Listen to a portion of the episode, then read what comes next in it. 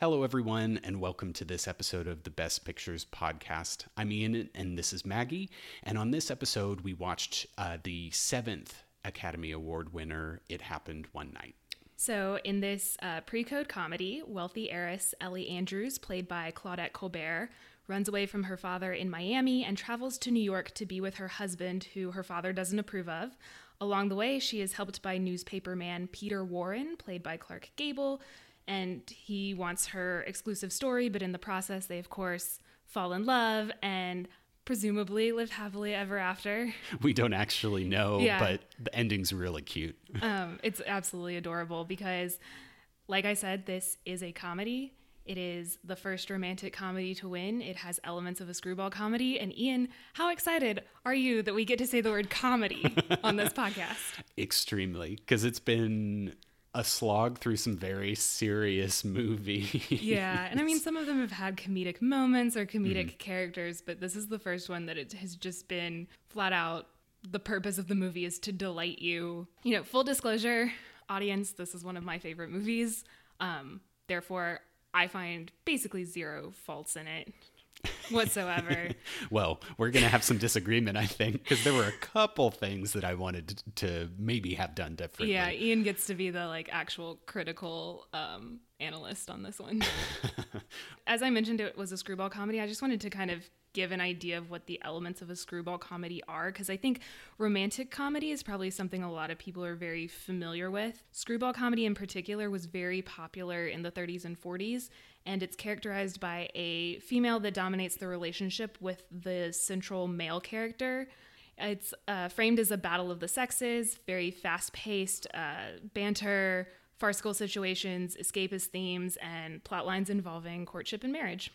Well, it definitely touches on every single one of those Yeah, points. exactly. So I, I enjoyed it a lot. I don't know about you. Yeah. Oh, again, one of my favorite movies. So yeah, that was a lie. I do know about you. Um, I think this is also the first movie that we've both seen pre-recording the podcast. yes, Maggie actually sat me down and had me watch this, you know, a couple years back just for fun. Yeah. and enjoyed it just as much then. Yeah. Um, we did both rewatch it though, so we are kind of looking at it through fresh eyes for the podcast, and I just was able to confirm what a wonderful movie it was. um, a little bit more background. So this is one of the last romantic comedies to be created before the Motion Picture Association of America started enforcing the production code, also known as the Hays Code. Um, Interesting. it was introduced in 1930, but you know hardly enforced until um, late 1934. So this is one of the f- last ones to kind of sneak through before people really cracked down with the code. Um, it is also the first movie to win all five major Academy Awards. So best picture, best director, best actor, best actress, and best screenplay. Only two others have done that, and that is One Flew Over the Cuckoo's Nest in 1976 and Silence of the Lambs in 1992. Ooh, so they definitely weren't comedies. No, very, very different genres. I'm really excited for Silence of the Lambs, by the way. We're not going to talk about that until we get there, because Maggie I'm not. does not. She's not on board with that movie. Um, so, also, Gable and Colbert were not super happy with the initial screenplay, which is why they brought in Robert Riskin to rewrite it. But I think it's interesting that they both had enough star power to go in and be like, "We're not satisfied with this," because neither of them were like super happy to be on this production. They both kind of thought it was punishment. For um, what? So I think Claudette Colbert had refused to make another picture. Oh, so this So was think- like the payback. You yeah, I think there was that, and then I can't remember what it was with Gable, but like neither of them were super excited about it, which is very ironic to me because it got both of them their first Oscars, and Mm-hmm. I think they're both absolutely amazing in it. So the fact that you know that they weren't super satisfied to be there, but then still gave amazing performances, which we will talk a lot about. Yes, the oh, all of the actors in this film, I think, did a Yeah. bang up job. Um, it happened one night also won every award it was nominated for. nice. Yeah. Completion bonus. Yeah, so I'm going to run through kind of what else was nominated that year really Yeah. quickly. I don't think we're going to talk too much about any of those because I think we can both agree that it happened one night, like 100% deserves it. Yes. Um, but the other Best Picture nominees were The Barretts of Wimpole Street, Cleopatra, which Claudette Colbert also starred in, Flirtation Walk, The Gay Divorcee, Here Comes the Navy, The House of Rothschild, Imitation of Life, One Night of Love, The Thin Man. But then the last two nominees were Viva Villa and The White Parade.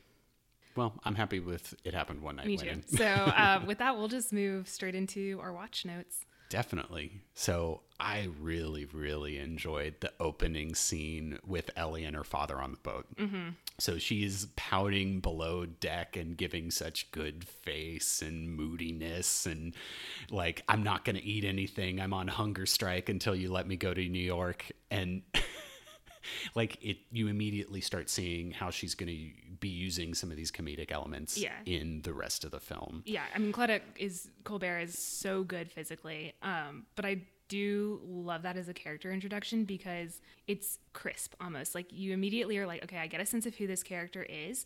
I can see where her character arc is potentially going to take her, and like I understand her motivations. I know exactly what she wants, and I know exactly like what forces she's up against to get Yes. those things.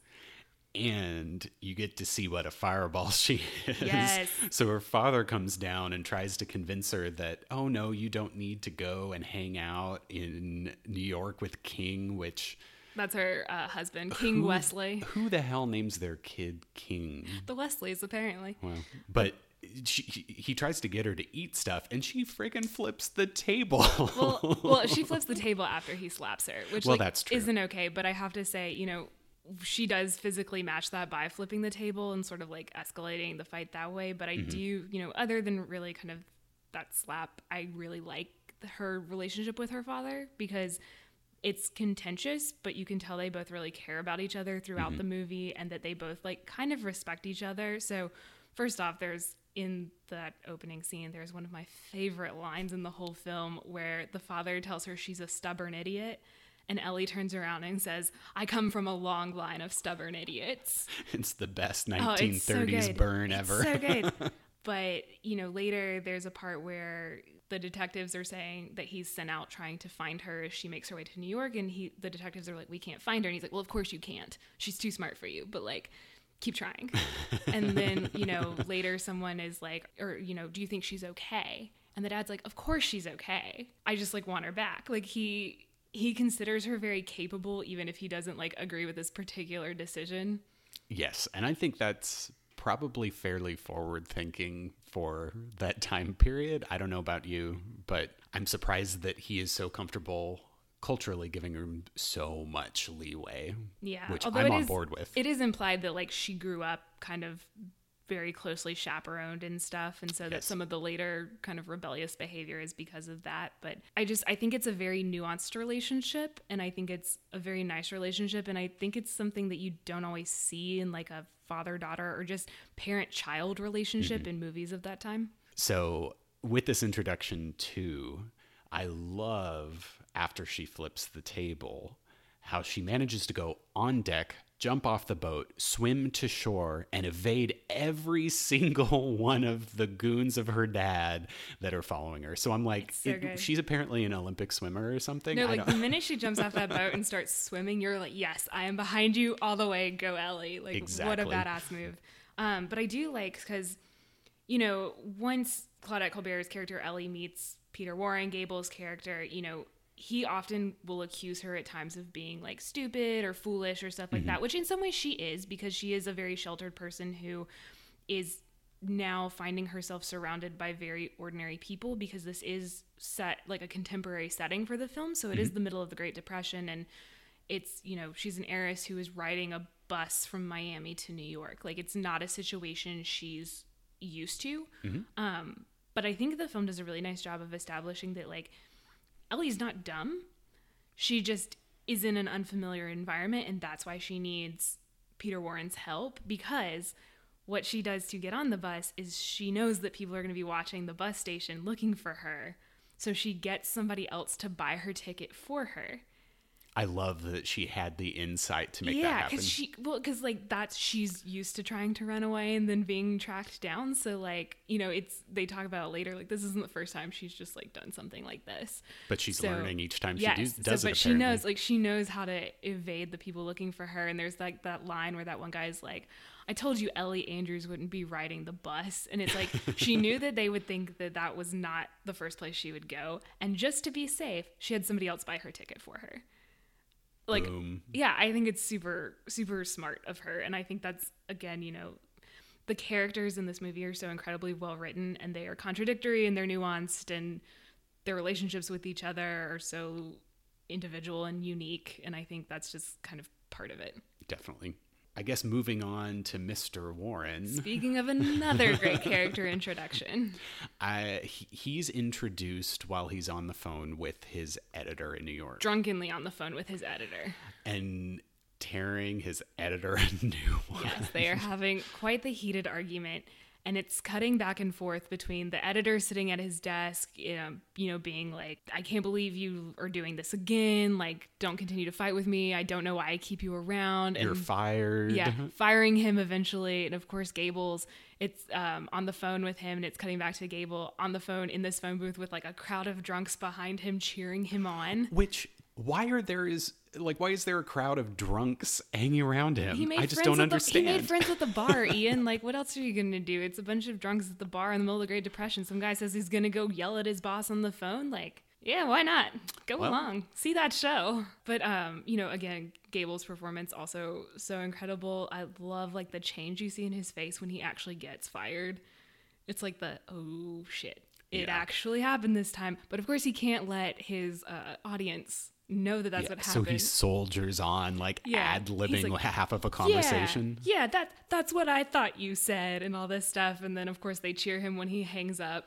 And they do this lovely little like procession to the bus that I love, where he's got Gable's got his coat draped over his arm. He's like chin up in the air, walking very solemnly, while people are like clapping for him and like parading him to the bus. I the loved it. it. just feels so weird. I loved it, but it's like it's like yes, ludicrous to a point and like kind of whimsical, but like I think still believable. Believable, definitely. I think the whimsical helps play into the comedic aspects of the film, and It's so like it's funny, but like I can 100% see that of happening like happening in real life.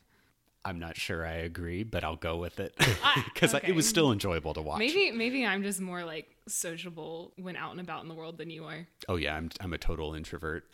yeah, you definitely Yeah. would have been the person with the crowd of admiring drunks around you.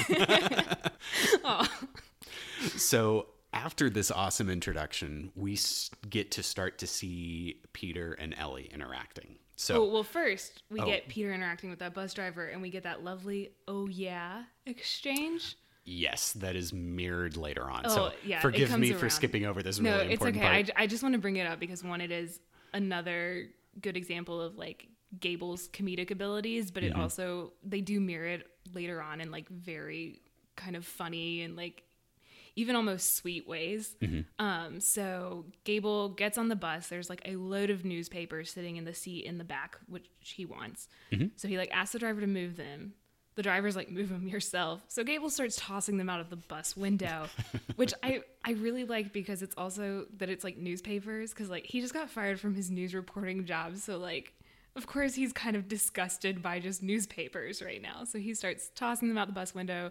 The bus driver gets angry and like comes up and is like, did you do that? And he's like, yeah, I did that. And then basically they start going back and forth where the bus driver just keeps going, oh, yeah. And then Gable will say like some long drawn out sentence kind of insulting him or being like, you can't, um, you know, these seats are for people, not newspapers, and like says something witty. And then, of course, the bus driver's response is still, oh, yeah. And it goes like back and forth until finally Gable says, you got me. Yeah. And of course, like the bus like erupts in applause and stuff. And it's just, it's such a great moment. I enjoy it. But in the middle of that scene is when we get to see Ellie kind of sneak on the bus and between the bus driver and uh, Peter. And she goes and takes the seat that he just cleaned off.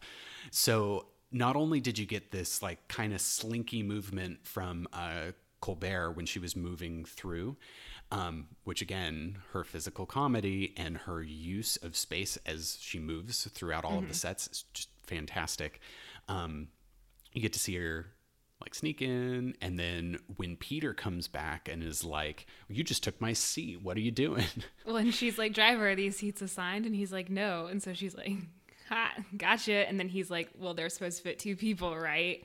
and he just sneaks himself Yeah. in between the window and her Such it's such like a good meet cute because it like im- immediately establishes like conflict between the two mm-hmm. characters and like a kind of contentious relationship between the two of them.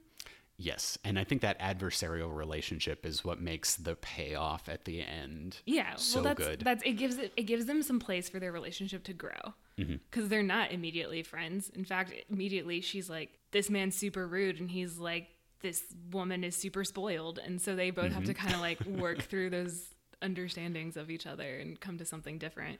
Yes. But from this point on, I love how we start getting into the. It's not a comedy of errors so much as just a lot of stuff and misunderstandings Well, happen. But the thing is, because sometimes that can feel really like contrived and dumb, because Mm-hmm. you know it's that classic romantic comedy thing of like, if they would just talk to each other, right. it would all be resolved. But because the characters are so well written and then well acted, you're like, yeah, no, those characters would not discuss that. Like it's Right. all of the situations that they find themselves in are completely character driven and completely believable. Right. So, if one awesome example of this with Ellie is when the bus makes a stop in Jacksonville, she gets off and is like, "Oh, they'll wait for me." And the this is where we get a repeat of the "Oh yeah" motif Yeah. with the bus driver, um, because she's like, "You're gonna wait for me, right?" And he's like, "Oh yeah," and she's like, "Well, yeah." No, well, actually, and I love this little. It's oh, it's so good. She says yes, and I love it because it's very proper, and it's just it's very Ellie, and she says it like yes, like of, and the of contrast. course you will. Like she Yeah. just she doesn't she doesn't get it, and it's not because she's stupid. It's because she's Ellie Andrews. Never in her life has she like asked someone to wait for her and them not wait for her. Mm-hmm. And so this aspect of her personality is then what puts her and Peter together waiting for the bus the next day. Yeah. So I love how that character aspect of Ellie has now, you know, provided more comedic fodder and more relationship development opportunity. Well, and it also what happens, you know, for Peter to stay is he recognizes her Right. from her. There's um, a picture of her in the paper and like a reward, and I think it's interesting that with Peter's character, his mind isn't immediately reward. Mm-hmm. His idea is story. He's like, Yes. get the story, get my job back. Um, and so it's like more of a long term play, I guess. And it, it doesn't feel so like quite as manipulative. Though, though I do like that he tells her very upfront, Mm-hmm. like, I want to help you, but I want to help you because I want your story. Like, there's immediately like a business like relationship there. yes, he's not being duplicitous, which means that we're able to like him more. yeah no i think that's it's it's very keeping with his character because he does have like all these peter's got a lot of pride and there is a speech that he gives to ellie's character that i don't really like about humility and like helping people out of human kindness and you're like mm-hmm. peter but you're helping her because you want her story so there's like a little bit there where you're like peter get off your high horse Yes. but like it's very in keeping with his character that he would not go straight for the reward but be like I want the thing that I am going to have to work for a little bit. And he's, you know, and his angle isn't like, I'm going to turn you in. It's like, I'll help you get to New York, but I want to write the story. Exactly. So, kind of in keeping with more of Ellie's characteristics that puts her and by proxy Peter in kind of a bind. Um, after that stop in Jacksonville, now they've made just, I presume, a short, like get some coffee, use the bathroom. One of those breaks He's, he's had way. to basically explain to her finances. well, this was this is where she gets her bag taken. Is what I'm thinking about. Well, she also gets her bag taken, but it's after that stop too. He basically is like, "How much did you spend on lunch?" And she like tells him, and he's like, "Okay, that's too much for you to be spending on lunch because you have to get all the way to New York on the money you currently have." Because like, she can't wire for more money because then they know exactly where she is. And so she's definitely a fish out of water with this. Yeah. And then she goes and just leaves her bag semi unattended where this guy steals it. Yeah, which I mean, uh, once again, why like she's never been in that situation. Like, why would she know? But it's, I think, you know, kind of those things happening, and she, I think her bag might actually get stolen a little later before he knows who she is, uh, or a little earlier before he knows who she is. Either way, You know, but- I but- love but that- how her personality and her Yes. character is exactly but like it. you know kind of the main things i think with you know Yeah. no matter where it ha- like when in the story it happens with the bag getting getting stolen and like gable having to like talk to her about budgeting you see ellie realize that she needs peter's help Mm-hmm. and i think that's her very much realizing like yeah i'm in a situation where i could use some help. So while they're on the bus, we also get introduced to another character, Shapley. Which I think goes back to again, like we'll describe this character and stuff, but like the writing is so good. Like Shapley's Mm-hmm. a very minor character, but he's so well done and you like immediately like know the character and the actor who plays him does like a very nice job too. But Yes. it's just again with that writing, like no no character is too small. Like none of the characters have been neglected, it feels like. Right. So, like, Ellie sits down next to this guy, and he immediately starts making overtures to her. And the way that it's written, you're able to get that he's a massive slime ball immediately, which Yeah. I love. I love. Now, one thing that I felt really bad about, and I'm like, okay, well, things haven't changed much, is that Peter has to come up and be like, can I sit next to my wife? Yeah, yeah. And then of course Shapley doesn't apologize to Ellie. He apologizes to Peter and Exactly. is like, "Oh, I didn't know she was your wife." Like, It's so much bullshit. yeah, it's it's a lot of bullshit, but like Again, it's a product of its time. Oh yeah, Well, it is accurate. it's accurate a little today too. Um but yeah, so this once again puts Peter and Ellie together. Mm-hmm. But in like a situation where like Peter's helping Ellie out a little bit and it you know, again, like these are things that it's like it's so character driven because like they were fighting. So like you have to have a reason for them to be like back in contact again. So Mm-hmm. it's like and Shapley provided that Exactly. with aplomb. Exactly. Like it was so good. Um, and then I guess we go from that to the first like night on the road where they stay in one of those like uh, roadside motels. Yes. And so this is where they start posing as a married couple, Yeah. which I love yeah, because 1930s you couldn't like get a room unless you were married because God forbid you would be unmarried and Yeah. sleeping together. or just sleeping in the same cabin. Yeah, because those were some they all tiny had double beds. like they all yeah they all had twin beds um i do love that like that's when claudette colbert asks his name and he says peter warren and she goes peter warren i don't like it and her facial expression is so good Like he could help it. well, his response is don't let it bother you you're giving it back to me in the morning like i love it like it's oh the banter is so good It really is. And is this where he dropped the "You're just a headline" to me line? Probably. because it was because because she she assumes that like he's trying to pull something yeah, and he's obviously not. Yeah, he cares like- about the headline. Yeah, he's like, no, you're just a headline to me, and that's when we get the first Walls of Jericho. Exactly. Oh, the one one of the things that I really like about this film is how is it, it uses these different either dialogue motifs or devices that get repeated multiple times, But like in different effect. ways, and they're like, it- yeah, So, in order to keep them kind of separate, uh, he put uh, Peter puts up a clothesline with a blanket draped over it to try and you know Mm-hmm. Yeah. give each of them and, privacy. and refers to it as the Walls of Jericho to kind of like assure Ellie that like I think he says like it's the Walls of Jericho, and don't worry, I don't have a trumpet, just to like kind of assure her that, like he's not trying to pull something, and Right. like no, I'm giving you your privacy and stuff. Although Ellie's still pouting about this, and you get this like little bit of monologue that Gable delivers so beautifully, where he he just like starts stripping because he's like, I'm ready to go to bed. Like you can like- stand there moping. or you like- can give me my privacy. Yeah, and he goes into this speech about how you can tell a lot about a man by how he undresses, and Yeah, he didn't what take his order. sh- exactly. Um, and he, there's one part where he's like, you'd think that the shoes would be next or something, but like not yet. Or like, anyway, the shoes come off way too late. They're the first thing that come off. Yeah. and I'm like, dude, Like no, like what is this telling us about you that you take your I shoes walk off? into my apartment, my shoes come off. Like, Agreed. like yeah, I was like, I don't understand. I was like, Gable, you're doing this wrong.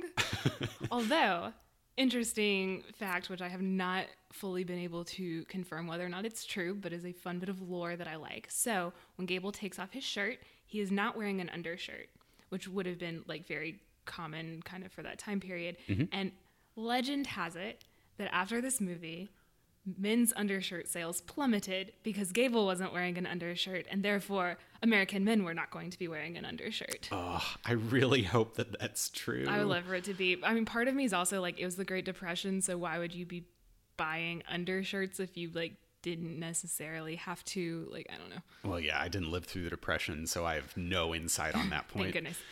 But yeah, but no, I I hope it's true too. I'd love for it to be true. But this scene too gave both Colbert and Gable an opportunity to play off one another really well. And so that's one thing. Their chemistry down. is so good yes. throughout all so of this. like the whole bit at the at night is great. Um, but then there's the scene. Well, there's a couple scenes in the morning. I guess we'll kind of break it down. So there's the first bit in the morning is when Gable comes back with breakfast, Mm-hmm. And it's um, like a donut and some black coffee. And this is where you kind of get to know more of Ellie's background. And she explains that, like, that's the first time she's ever really been alone with a man. And, like, her whole life she's been chaperoned. And she tells the story of how her and her husband, King Westley, met, where she basically was trying to evade bodyguards in a department store, ran out the back, and jumped into a random car that happened to be King Westley's car. Which let's just say this is a different day and age. Yeah, where only a very rich person who's maybe probably not going to murder you might have a car. Uh, though, you know what? I still would be worried that that rich person would murder me. I mean, we could have a 1930s American Psycho on our hands. yeah, I'm not. Yeah, no, it's kind of like mm, dangerous move there, Ellie. But um, you know, she explains that that's how she met him, and you get this idea that like so much of her attachment to King Westley, like the reason she married him, is because he sort of represents this freedom that she wants, or this like lack of scrutiny that she wants, or just like this rebelliousness, and it's not necessarily him that she's really in love with so much as like what he represents to her. She likes the idea of being free of her familial Yeah. like restrictions and obligations. Yeah. Um, but so you get a good bit of insight into her character with that, and then you also get this very charming moment where she goes to dunk her donut in her coffee, and Gable like is like, "What are you doing?" And she thinks he's gonna yell at her for dunking her donut because she was like, "They used to yell at me for that in finishing school all the time, and like all my boarding schools." And he's like, "No, if you're gonna dunk your donut." Do it properly. And so it's like not yelling at her for dunking the donut, but for doing it wrong. Which I love because it, it again adds to Peter his character's belief that he knows the best way to do everything. Yes, he's so curmudgeonly, and which I think we're going to bring up that curmudgeonly thing Yes. in a later scene. yes, but well, and I think I think that's you can tell starting in that scene that it amuses Ellie so much, Mm-hmm. which I think is like part of that relationship because then as the movie goes on, she'll kind of start to like bait him a little bit, where she like knows he's gonna get riled up about something, um, and I think it kind of starts there. But then we move on to my favorite scene oh, the scene the is entire movie. amazing. It is comedic gold. So, two of the detectives that her that Ellie's father has hired show up at this motel camp and they are brought to the cabin. And Ellie f- initially freaks out because she's like, "What are we gonna do? What are we gonna do?" And Peter's like, "I got this." So he like sits her down in a corner, hand like messes up her hair, hands her a brush, and then like starts getting dressed, like finishing getting dressed, and like just talking as if they were this like bickering married couple. Well, and I think it even went beyond bickering. Oh, Like, it gets it gets there. At first, he's fight. at first he's like arguing about something. The detectives come in and they immediately kind of go over to Ellie and are like looking at her and holding up a picture for reference. And Claudette Colbert is like got her hair, she's brushing it over her face and stuff, so they can't really see and like pretending to be doing her hair. And she puts on this like little voice that is Mm-hmm. so funny, and because the detectives are like, hey, you know, can can you like look up at us because we think you might be this person? She's like, who me? And like acting like super innocent. And of course, Gable turns around and immediately starts acting like an overprotective jerk. Yes.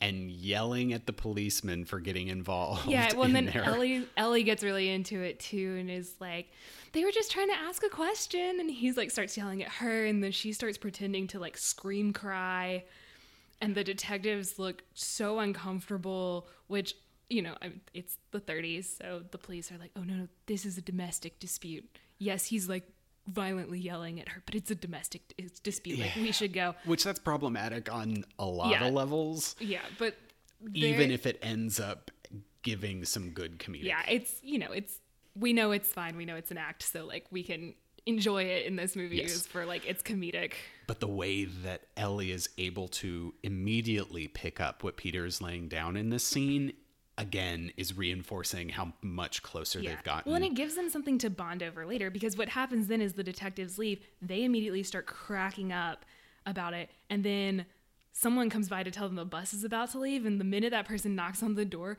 immediately Ellie is back to screaming, crying, and Gable's yelling at her. Like, It's perfect. and then the person's like, "Oh, your bus is about to leave," and they're like, "Oh, we should finish packing," and then like leave. yeah. And it just shows, it gives them such like a bonding moment. I might actually have to go and rewatch that scene Oh, it's so good. this. I'll see if I can like post it to the Instagram or something. Ugh, it's so good. Love it. So now they're back on the bus again, and they're in their. uh, Is this before or after we get rid of Shapeley? no, this is the song. Okay. Man on the so- trying trapeze or trapeze on the words today. Um, on the bouncy bus set that I really love. Oh, that I really do enjoy all of these sets. Like that effect in the bouncy bus reminded me a little bit of the foxhole in All Quiet, where they have this thing probably on some hydraulic something or other that's like Yeah. shaking the crap out of everything. It's it's definitely like exaggerated, but I really loved it. Uh, yes, it's just the right account, right amount of camp for me. Yes. Um, yeah, that's a good wa- a good way to like talk about this movie. It's like there is camp to it. There's a whole lot of heart to it, which I think balances out the camp. But there's a bit of camp to it. And I'd like to say it wouldn't be a film from the 30s if there wasn't a musical interlude with singing and dancing and live musicians. Yes, that is one of my favorite things about the 30s films. But that was really enjoyable. And and you get the other cute meat scene that you would like. Meat- meat cute, Meat cute. Ian. I like cute meat. No, it's It's meat, meat cute. cute. We got to work on your terminology. Yeah. So, dear listener, I didn't know what a meat cute was until Maggie told me like 30 minutes ago. yep, yep. We're gonna we're gonna have to get you to watch some more romantic comedies. Yeah, not usually my it's cup of tea. It's a staple. This one's great though. Um, but the bus driver ends up going into a ditch or a pothole or like- maybe the bridge is out. They, I- they end up they're like in they kind of run into a pond. yeah. Like no one's hurt, but like they do run into a pond. It ends the song. But Ellie and it, it- did Ellie and Clark fall or was it just Ellie? I think Ellie falls over in like kind of between the seats. Yeah, and- and immediately starts cracking up because no one's hurt and she's fine. And she's like, Yeah. "Oh, what fun adventures we're on!" Well- and that gives uh, Peter's character the opportunity to go and help her. And again, yeah, and a, another little like bonding moment. Um, Exactly. and there's nice shots during the entire song of like them kind of like singing along together and like to Mm-hmm. I show that they really- really bonded. yes, agreed. And I really did like how they were able to use that set and get cameras in on the right angles with it. So it's Mm-hmm. No, the set design, I think it's it's a little probably underrated, or I would say it's something that you necessarily don't notice that much because like they're not extravagant sets, but like but they're effective. yes, and they're very clearly like built well, and the, all the action within them is blocked very well. But we also get like a little bit mo- of a moment of seriousness and a reminder of we are in the middle of the Great Depression. Um, because after the bus crash, there, you know, you hear a kid crying for his mom, and the mom's fainted. And the kid explains that they haven't had anything to eat in the past couple of days because the bus tickets were more expensive than they thought, but they have to get to New York because his dad's up there with a job and like they need to get up there uh, so he doesn't lose the job, though. I'm confused as to Why- yeah. well, but again, maybe it was the 30s when maybe there was an issue with we gave you this job because you had a family and Yeah, we want you to be reliable and at Yeah, I don't, I don't know about that. Like, social bullshit. yeah there's uh, yeah i think there's something there that we just don't understand about the time period necessarily um but anyway so gable pulls the kid aside and is like talking to the kid and all and you can tell that he really i think you know we talk about Gab- uh, gable's character being so curmudgeonly and stuff but like he definitely has a heart. And you see that here where he he like kind of slyly pulls out you know the remaining money that he and ellie have because they've pulled their finances. Um and you can see him doing the calculations in his head to be like can i help this kid? Because like you know at the end of the day they have to get to new york.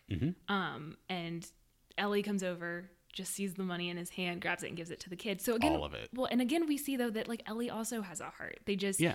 they're from two very different backgrounds so they're approaching this issue differently because they have different experiences because ellie's never had to worry about money she's like yeah give the money to the kid Exactly. So, uh, yet another example of how Ellie's characterization is driving the problems that they have to go and resolve. yeah Love it. and it's it's so good and then of course gable has a very nice reaction where he's kind of like oh no don't do that but then like doesn't take the money away from the kid and the kid like asks them he's like but you guys need this will you be okay and gable's like yeah we'll be fine but yeah so now we have the Everyone's sh- Shapeley scene, Shapeley which is really returns. interesting. So the scumbag Shapeley from earlier has recognized Ellie at this point. Mm-hmm. because everyone's And- getting off the bus while they mm-hmm. like figure out what to do about it. And Exactly. And basically comes up to Peter and is like, "Hey, I'll split this reward with yeah, you." he's if- like, knew she wasn't your wife. I know it's like a whole thing. You want that reward? I'll split it. but oh my gosh, Peter's reaction is immediately to the, basically put on airs like he's in the mob. We I haven't. love it. Yes. Well, we haven't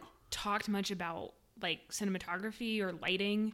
But this, this- scene was so well shot and so well. Oh my god, I loved it so much. And like the whole time I was like watching it, I was just like, "This is beautiful. This is beautiful. This is the most beautiful thing I've ever Yes. seen." So uh, Peter takes Shapeley out into the woods, kind of uh, away from the bus, Mm-hmm. Like you, can see it kind of lit in the background. Yes. Um, but it's the camera as this conversation happens, it's very close in on the two of them. And it's just them standing in profile, looking at each other, talking to each other, and they're backlit by the moon. And you Mm-hmm. Yes. can kind you can like kind of see their facial expressions, but they're a little bit in shadow. But Well, it's like that dappled moonlight yeah, coming through. and the camera just holds as the conversation takes place. Yes. And I love how that mood that that lighting creates is super appropriate for the fact that Peter's like, "Oh, you just got yourself in on a mob deal." Yeah, basically, he starts talking. He's like, "Oh yeah, so you're in it on, or you want to be in on it with like so and so and so and so," and insinuates that this is a mob kidnapping, which Shapeley, because again, the the characterization for the minor characters is so good because we know Shapeley's a scumbag. Mm-hmm. We also get told or shown, not told, which is I think is the important distinction. Yes. What of a coward Shapeley is too, because he's immediately like, "Oh, oh no no no no. Like that's not what i'm here for. Like i'm not into that. And then gable's like well now you know. So like now you have to either be in or run away or like i'm gonna kill you. And like pretends he has a gun in his pocket but it's very obviously not. Just his, but his hand in Shapeley his the- just like takes off and he trips. and it's so good yeah like I shouldn't laugh at people No, tripping, but it was so it's Well, such a and here's well the thing part. is that like they did such a good job of earlier establishing shapeley as such a Mm-hmm. scumbag that you're like very okay with like peter pulling this yes, I was totally on board. yeah, no, it's so good. And then of course, though, Peter's like, people are starting to recognize Ellie. We need to go. So he like grabs her, grabs his suitcase, and is like, they Let's go. take off and start walking through the woods. They ford a river. which I I really love the river fording scene because there's again the dialogue is just so good. They're arguing over piggyback It's rides. so good though. They're arguing over the definition of what a piggyback ride is, which Ellie's wrong, Gable's right. We all know this because basically Gable slings Ellie over one shoulder to carry her across the river. Mm-hmm. And she's like, "Oh, it's been so long since I've had a piggyback ride." And he's like, "This is not a piggyback He's ride." almost like firemen carrying her across Yeah. this river. It is not a piggyback. It's so good. And they start arguing about it. And she's like, Yeah, my dad used to carry me like this all the time when I was a kid. It's a piggyback ride. And he's like, Your dad doesn't know what a piggyback ride is. and I love the way Ellie just like in the fight is there's a pause and she just goes, My father was a great piggybacker. and then of course Gable goes, Hold this, hands her the suitcase, and then just like pops her once on the butt. it was, again with the physical comedy. Yeah. Loved it.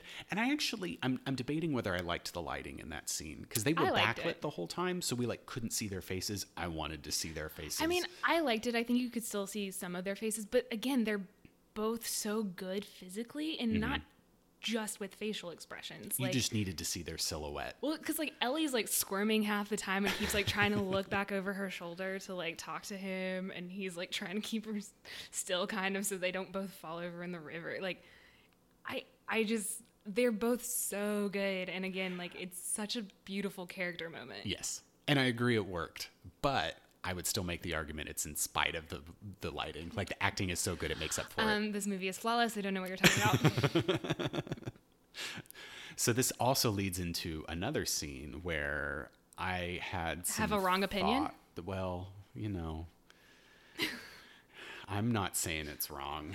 Um, I am. but they get into this little clearing with some hay and they're going to start bedding down for the night. Um, they end up basically having an argument because she's all hungry and he's like, Well, you shouldn't have given away our money. And she beds down, kind of rolls over, pouts a little bit, as you would expect. and he you know and i think this is such like a a peter warren character thing is that several times in the movie he like goes to make a very like nice kind of romantic gesture Yes. but doesn't tell Ellie he's going to do it. like in his mind, he's you can tell that he's like, this will be a nice surprise, but he doesn't tell her. So then like he leaves and she freaks out because she's of course like, I've been abandoned. Yes. But okay, so here's where I think she went from zero Because to Peter 100. goes to get Peter goes to get her food. Just Yes. clarifying, that's what he's so doing. So he's gone. She's like, Peter? She was talking to no one Well, for a while. yeah, she starts to like talk and she's like, "You really hate me," but like all of this stuff and like kind of like, I don't know, like needling him a bit. Mm-hmm. But then she's like, "Oh, you're not here," and to me, it almost felt like she went immediately to screaming her head off. I like, think you're wrong. Immediately. I think you're wrong because it's not immediate. It is a fast buildup. I will give you that. It is. It happens quickly, but there's definitely like moments of her being like, "Peter, are you just like sulking now?" And then she turns around to like Peter and like doesn't see him, gets up, calls his name a couple of times, and then you can tell that the panic builds, and then she's mm-hmm. like screaming his name because she thinks she thinks she's been abandoned. Like re- think of it this way: it has already been proven to her that like while she can get on the bus and like think of how to get to New York, she doesn't have a whole lot of knowledge about like what she's doing anymore. yeah, and she's out in the middle of nowhere. Exactly. Okay, They've left so- the bus now. Like the one thing that she like had, like she is now completely reliant on Peter Warren to get Mm-hmm. her to where she's going. And she is out in the middle of nowhere about to sleep in a haystack. Like the one person who's been helping her, who she is also probably at this point, I would say falling in love with. Mm-hmm. She probably hasn't admitted it to herself yet, but like they are in the process of falling in love. He has now left her. Like, would you not freak out? I'd freak out. I'd freak out, but I don't know. It just felt like it happened really, really fast, and I need to rewatch it and see if I still feel that way. I mean, I will say it, it does agree with your happen fast, but I think it happens fast, but it doesn't seem illogical to me. Agreed. I agree that it is not illogical. Okay, so I you still wish it would've been a little wrong and bit it was more perfect, and Claudette subtle. Colbert has a flawless performance at all times in this movie. Understood. Now we can move on. Let the record state that Ian I'm, did I'm cutting not the say that. I'm cutting that. I edit these. I'm cutting that. I'll just edit in you being like, exactly, because you say that a lot. or absolutely. Absolutely. That's one of your faves. Um, but yeah, so now moving on to, I will say my second favorite scene in this movie. It's a close one. It is certainly the most iconic, I would say, Mm-hmm. um, because it is also spoofed a good bit. Yes. Um, so we open after Peter comes back, has some carrots. They're walking down the road. Again, Ellie is still in these heels that I'm like, Oh yeah, my shoes would have been gone. why is she? The minute the minute when someone was like, "We're walking to New York," I'd be like tossing my heels in the next bush and just been like, Maybe "Cool." they're just really expensive, really comfortable I heels. I don't care. Those are gone. I mean, well, I guess it's you know maybe the ground would like cut up our feet, but I don't. I don't know. I've taken off heels after like a long night before and just like walked on the sidewalk barefoot before. So But they end up at the side of the road because they're just really tired out. yeah, and she's wanna try and- complaining because she's hungry, she's tired, her feet hurt, and Peter's like, "Fine, we'll hitchhike." And so now Peter, in his infinite wisdom, launches into his whole spiel about the best way to hail a hmm. car. And is it there are three or four? I believe it's three. Okay, I think it's three, but they're they've all got like different explanations to Right. them. So one is like the I don't care if you stop or not. One the is other is like the I'm forlorn sad. guy. Exactly. Yeah, and Peter Peter's of course explaining all of these in detail. Because Ellie obviously couldn't Yes, he has to explain to her how to hitchhike. He's like, we get one car coming. He's like, I'll show you how number one looks, and like does that one. Car doesn't stop. Second car, second one doesn't work. Third car, third one doesn't work, and then there's this great shot of just a whole parade of cars just flying past while Peter's frantically trying to do the different hitchhiker And none of them stop. Well, and he just steadily devolves into like uh, thumbing his nose at one guy and like making obscene gestures and stuff. Um, and of course, it's framed beautifully because you have him in the foreground doing all of that. And you've got Ellie lounging on this fence that is like the thinnest fence I've ever Apparently, seen. Claudette. Oh my goodness, Claudette Colbert is apparently about as thin as a sheet of paper. yeah, she's teeny tiny and must have amazing balance because she's like lounging on that fence post and you can see her watching and just getting more and more amused as all this happens. And then uh, Peter sits down and he's like, I don't know what's wrong with people today and all this Because it's not his fault. no, it's of course other not. No, no, people's no, no, fault. no. Peter knows what he's doing. Please, Ian. but um, She's then like, which I have to say, that is, I think the character of Peter Warren, I can imagine maybe two other actors that could pull that character off and still be very charming and likable. Mm-hmm. I would say maybe Cary Grant and Jimmy Stewart would potentially be able to do that. But I'd like be on board. it's I I think like again, Gable's so good and it's such a good performance because I think that takes a lot of balance and I think, Mm-hmm. you know, so many other people it just would have been a dislikable character. Yeah. Um, but yeah, so then Ellie decides she's like, "Can I give it a shot?" And of course, you can tell that like Ellie's like got a plan. And of Oh, course, and does she have a plan? oh yes, and Peter's like, "You like whatever," and all this stuff. And she, I love the line where she goes, "I'll stop a car and I won't use my thumb." so she walks out to the side of the road, and you have the iconic shot of her kind of like hitching up her skirt to above the knee, and she like flexes her leg. And of course, the car comes like screeching to a halt. I laughed out loud at this scene. Yeah.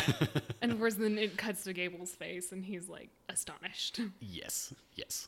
And so they have, they're now in the car with this dude that's like, oh, you're newlyweds. Yeah. How sweet. I remember when I was a newlywed. Gable, Gable's pouting. Yes, because he couldn't stop Yes. a car. But then Poor I love how you get another sense of like the growth in their relationship because you have Ellie kind of being able to bring him out of that because like mm-hmm. the guy then starts singing. Which grates on. Peter so much. yes, and Peter's so unhappy about it, but Ellie finds it so funny, and so you see her like nudging Peter and like whispering comments to him about it, and it kind of brings him out of his grumpiness a bit. Now, this is where I have other thoughts about like why did they have to do this? So they make a stop. Ellie tries to juice this guy for some food who's Well, giving him she a ride. doesn't e- actually even like she didn't put in that much effort to do it. Like it's it you can the guy I think like offers some food and she's Mm-hmm. like gonna take it and the Gable's like no because he's like got so much pride where I kind of wanted to be like if you don't want to take it don't take it Yeah. but don't make Ellie not take it like But again, I love how because of that, they get out of the car to stretch their legs, make the mistake of leaving their luggage in the car. Okay, this is after they've had a piece of luggage stolen. Come on Yeah. now, y'all.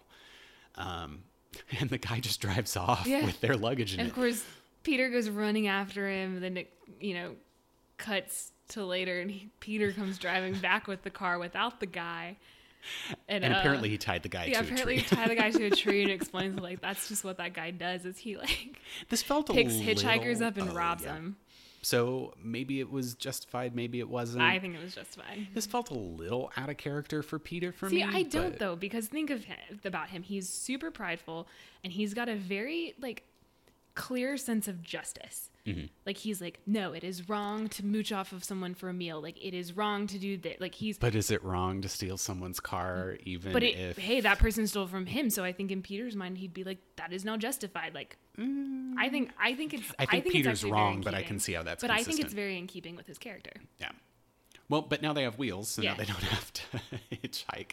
And this leads into, I think, a major turning point in the film. So the scene where they are at the second, uh, like roadside motel Mm-hmm. there. So they have the walls of Jericho up. They're hanging out, laying down in their bed, and Ellie basically has decided that Well, she's in love with they this guy. established too that they're like right outside of New York, and Yeah. he's like, I don't understand why you wanted to like stay the night when we could have made New York in three hours. And she's Mm-hmm. Oh, but we would have gotten in at midnight, and like, who's ever heard of somebody getting in from a trip at midnight? oh, and like that's they happened don't. to me all the time. yeah, I get in and when trips they, at like they don't have the it's money to like pay for the place either, so they're gonna have to figure something out in the morning, which Yep. Gable's not happy about. But it's like very clear that Ellie is having second thoughts. Mm-hmm. she comes around the walls of Jericho. So again, using Yeah. this motif of the walls that I really like. So now they're not torn down, but she's No, definitely crossing over a little bit and basically professes her love for Peter. And Claudette Colbert kills it. Oh my gosh. And when Peter's like, "No, no. he rejects her but like softly if that Yeah. makes sense like he doesn't react a lot and he he doesn't just be like no or i don't love you is he's like you really should get some rest mm-hmm. And then she goes and cries Yeah. herself to sleep, crosses then, back to the other of side course of the walls. well and previously they had been having this conversation where she's like what do you want to do and he was like i want to like travel and do all this stuff and i just kind of like want someone to do that with and of course that's when ellie's like i'll do those things with you and like breaks down and tells him well she's cried herself to sleep and then it pans over to gable and you can tell he's just been lying there awake the whole time mm-hmm. because he can't sleep and then he's finally like ellie did you mean all those things you said and like she doesn't respond he gets up and like peeks over the wall and sees that she's asleep And that's when he decides that he is going to make his big sweeping romantic gesture. Oh my goodness, that he doesn't tell her about No. again. But again, like very feels very in keeping with his character. Yes. So he makes to drive to New York, gets a loan from his newspaper boss. Well, what he does is he says it's kind of an advancement because he's like, "Boy, have I got a story for you." Because he's like, Ellie Andrews is on her way back, but she's not going to marry King Westley because again, the at this point the father has come out to the newspapers and been like, "Ellie, I'm fine if you marry King. Just come back. yeah, just come back and have a church wedding." Um, and then he's like, "Then I'll stop fighting the annulment." Because he's been apparently trying to get their marriage annulled. um, so, you know, Gable's like, she's going to marry someone, but it's not going to be King Westley. It's going to be me. And of course, his editor takes the bait and gives him like Yeah. what, like a thousand dollars or It's quite a bit. It's okay. We're in the middle of the depression too. Like that's a lot of what money. was the reward they were offering for It's it? like what ten I want to say it was like 15, maybe 10 to 15. but it was worth almost two hundred thousand dollars in today's. yeah, it was, yeah, it was hefty money. So we're talking like five figures of today's money worth of advance. Yeah. Apparently, Peter Warren is worth a lot. Yeah. Um, but unfortunately, while Peter's doing all of He this, he doesn't make it back before she wakes up because Exactly. the people running the motel come and wake her up because they're like, we we don't just think got you stiffed. Yeah, they're like, we don't think you can pay, and they saw Gable leave Yep. And so Ellie immediately calls her father. because she, once again, she thinks she's been abandoned because Right. Previously she told him how she felt, and he kind of shut her down. So she now thinks he doesn't feel the same way. She's Mm-hmm. heartbroken, so she calls her dad to come get her. So I would like to point out that it was earlier on you talked about how conflict is caused by not talking to one another. so this definitely is falling into that yeah oh for trope. sure but again it's so believable for the characters Yes. and like her i think her reaction is very believable too because you could tell that she was very afraid earlier when being left alone and Mm-hmm. yeah So father and King Westley, who can I just say, King Westley's really old. he's so old looking He's really old. uh, which i'm like- sure is, i'm sure is on purpose because they they want us to be like why would she marry him when there's gable which i mean yeah why would Money, If Gable's because he's not a option, like, flyboy. I don't on. know. it's gable But this scene where you have King Westley and Dad grabbing Ellie, and then Peter driving, and how they're like, "Oh, that's weird. There's a police escorted entourage." and he's so happy yes, it's just he's like, sing- "Oh, he's singing the to kick a song that well he's singing the song that the other guy was singing yes, and when so he's the like, guy who picked around." him up for hitchhiking yeah that he was initially so sour about like he's now Mm-hmm. singing that they get stopped at a railroad crossing, and he sees Ellie with King Westley in the back of this really fancy car, and immediately is like down. Which, yeah I mean, it makes sense. He thinks that he's lost this person that he is now realizing he's in love with. yeah So, leads into some of my favorite parts of the movie after this. So mm-hmm. again, I, I think we've said that all of the parts are our favorite, but the whole it's movie's fine. our favorite part of the movie Um, we get this whole montage.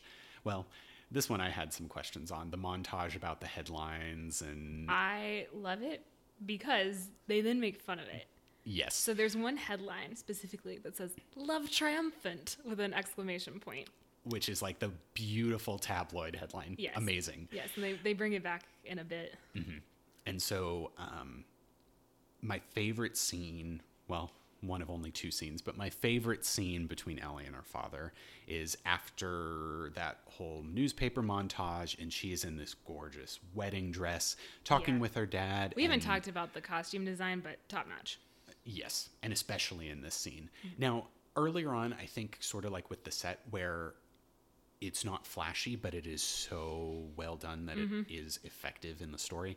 I, I think that applies to the costuming as yeah well. for sure Um, but it's really evident that she's having this is like presumably the wedding day. She's talking with her father and having some major second thoughts. Well- and double well, fisting, might I ma- she- mention.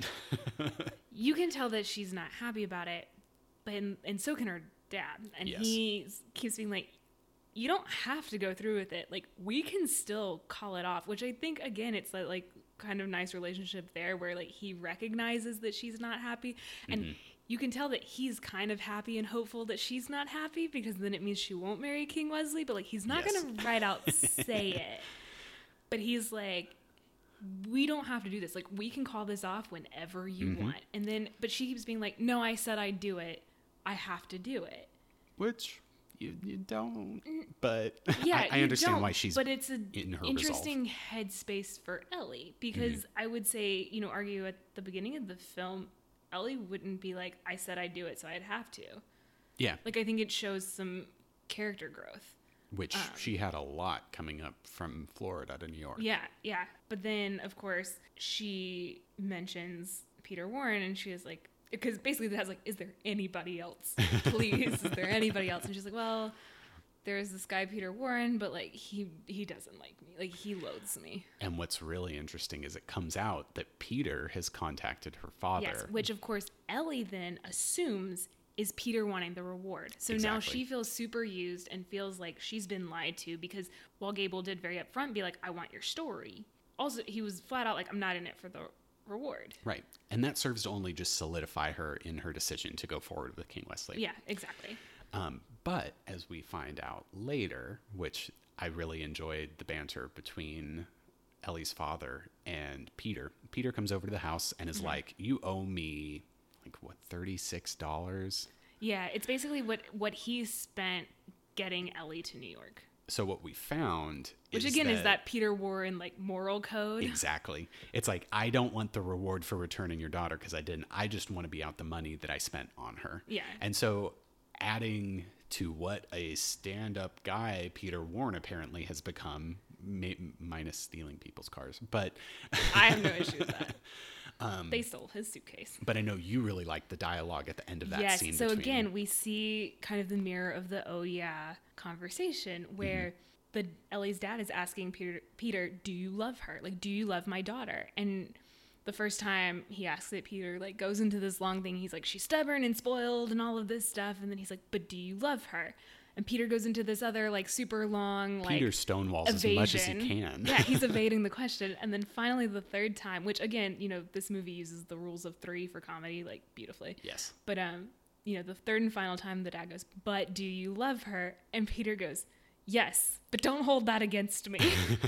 And I love that the yes is the mirror of Ellie's answer to the bus yeah, driver. it's just it's it's so good. And then of course he comes out of the door and sees Ellie on a staircase surrounded by people with champagne, looking absolutely fabulous. as always. Well, maybe not always. yes. and then this is where we get the call back to that like ridiculous headline is she basically walks up to him and is like what are you doing here and he was like i came to get the money i was owed which again she assumes is reward but mm-hmm. he's talking about what he spent getting her there and he goes besides i wanted to see what love looked like when it was triumphant Such a horrible headline. I'm glad but that like they lambasted it. i love it. that they make fun of it it's so good And the end of that scene, I really enjoyed the framing of Ellie in the doorway. Um, and then we get to the wedding day, Which, well, again- the wedding ceremony, I should say. the in- so first off king westley arriving in his auto gyro which is like a helicoptery thing. I can't with him. you see so little of him, but like they The- give what you, you do see, you hate what you do see of him, and what other people say about him and describe him as makes you dislike that character so much. So again, like the writing is so good. Yes. But so of course the whole way he's walking Ellie up the aisle, her dad is like, "You can you can still get out of this." And he lets it drop that Peter only asked for the, what, $30 Mm-hmm. yeah, in and he's like, and he does love you. He told me he loves you, and then he, I love this part where he's like, "There's a car waiting." he's like set up the getaway just plan. like over there if you want to run the okay, so they get up to the altar and things are being said. The priest Mm-hmm. which going again through claudette stuff colbert's physical comedy so good because she's stone faced, just sitting there. You don't see anything, and then, bam, she goes. yeah. She just bolts after they're like do you take this man? She just turns and bolts and is like booking it. Books it across the lawn. Of course wedding guests are all freaking out and she like climbs into this car and this car speeds off. And i love when king westley runs up to the dad after that and he goes what happened? And the dad's like i have no idea okay, Mister Ellie. Oh, we should have been calling him Mr. Ellie the whole time. well, now we Oh, can call him Mister Ellie. missed but opportunity. the I guess denouement moment of this film I loved so much. So we find out that the annulment has gone through. We find out Yeah. that Ellie's father paid Westley a shit ton of To money. To not contest it. Like, but you also now are able to cut to Ellie and Peter traveling. Well, we actually don't see them again. We don't, which So I'm okay with. Yeah, no, I like it. I think it's a very nice setup. So it cuts to the uh, husband and wife who run like the. mo- It's one of those roadside motels, similar to like the ones that they had been staying in as they traveled. It's the husband and wife who run the place, and the wife is like, "I don't believe they're really married." And he's like, "No, no, no, they showed me the marriage certificate. Like it's all good." And he's like, "They did request something very strange though." And she's like, "What?" And he's like, "Well." They asked me to bring an extra blanket and to go get them a toy trumpet. and then you hear the cheesy toy trumpet. Yeah. And there's a quick cut to a, a blanket, just falling. Mhm. Yeah, so And the response to the telegram walls was, of Jericho down. Ugh, I love it. So you go from solid walls of Jericho, people crossing over, and then they're gone. Yeah, Just it's rule of threes, beautiful narrative structure. it is Loved it. like it's it's structured beautifully. The characters are written beautifully. Like I mean, again, we can see why I've been describing this film as flawless. yes. I guess with that, do we want to go into our rankings? Uh, sure. Because I was gonna say, I guess, do we have any other like funny notes? I feel like we've just kind of said them along the way because like it is a comedy. Like, do you have any other just points you want to hit? Not Lines really. you I just or again, like I said, Ellie runs like she swims very evasively. um, yeah, I think I think we can move into rankings then Yeah. because I don't think I have any other notable notes. so I'm torn on this because I'm debating whether it's first or second in my list. I have the same issue. I and I think ultimately I'm gonna go with second.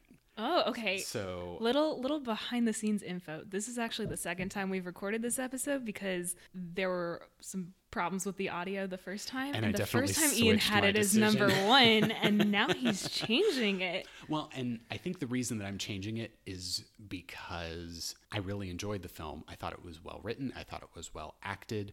But in terms of um, like the impact of it, I felt that it was less impactful than All Quiet on the Western Front. And I know this is like heavily informed by spoiler alert some of the things that Maggie said to defend her choice in putting it second. Yes.